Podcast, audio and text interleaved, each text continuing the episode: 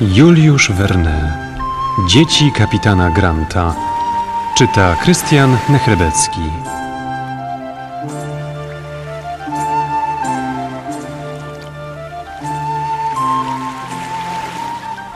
Gdy podróżni znaleźli się na skraju lasu, wóz zapadł się nagle po osie. Uwaga! zawołał Ayrton, ostrzegając jeźdźców. Ugrzęźliśmy! I zaczął poganiać krzykiem i batem zmęczone woły, które zapadłszy się w błoto po kolana, nie mogły ruszyć z miejsca. Zanocujemy tutaj, poradził John Mangles. Zapadła noc. Było parno. Jasne błyskawice przecinały horyzont. Przygotowano na prędce nocleg, wykorzystując unieruchomiony wóz. Wkrótce wszyscy twardo zasnęli. Ciemności zwiększyły się jeszcze, gdyż gęste chmury zasnuły niebiosa. Najlżejszy nawet powiew nie odświeżał powietrza. Major McNabbs zbudził się nagle z ciężkiego snu. Przez na wpół otwarte powieki dostrzegł słabe światełko migocące nisko wśród drzew.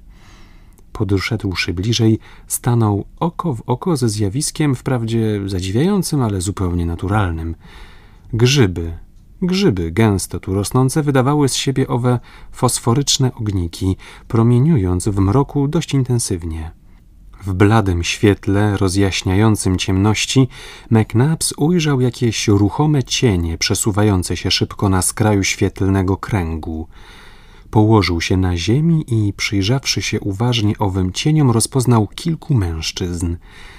Trzeba się było dowiedzieć, czego chcieli ci ludzie. Major nie wahał się. Nie budząc nikogo, począł pełzać po ziemi ze zręcznością dzikusa i niebawem zniknął w trawie. Zaczęło świtać.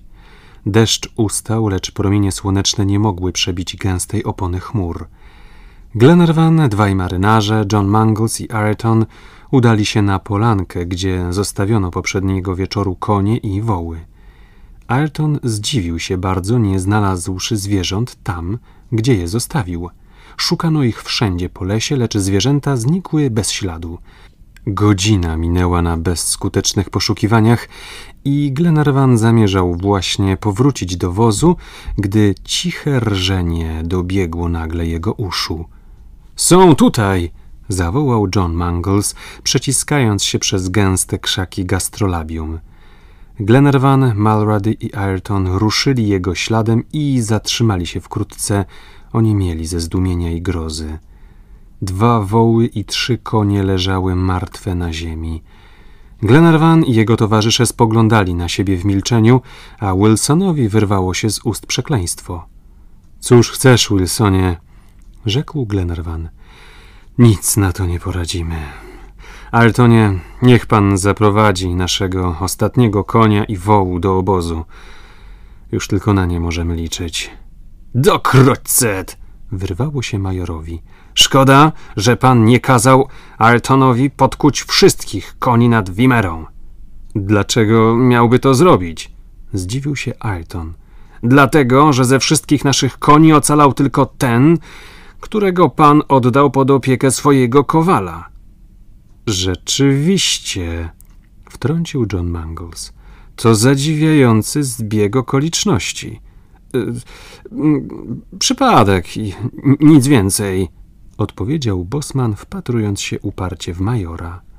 McNabbs przygryzł wargi, jakby chciał powstrzymać słowa cisnące się na usta.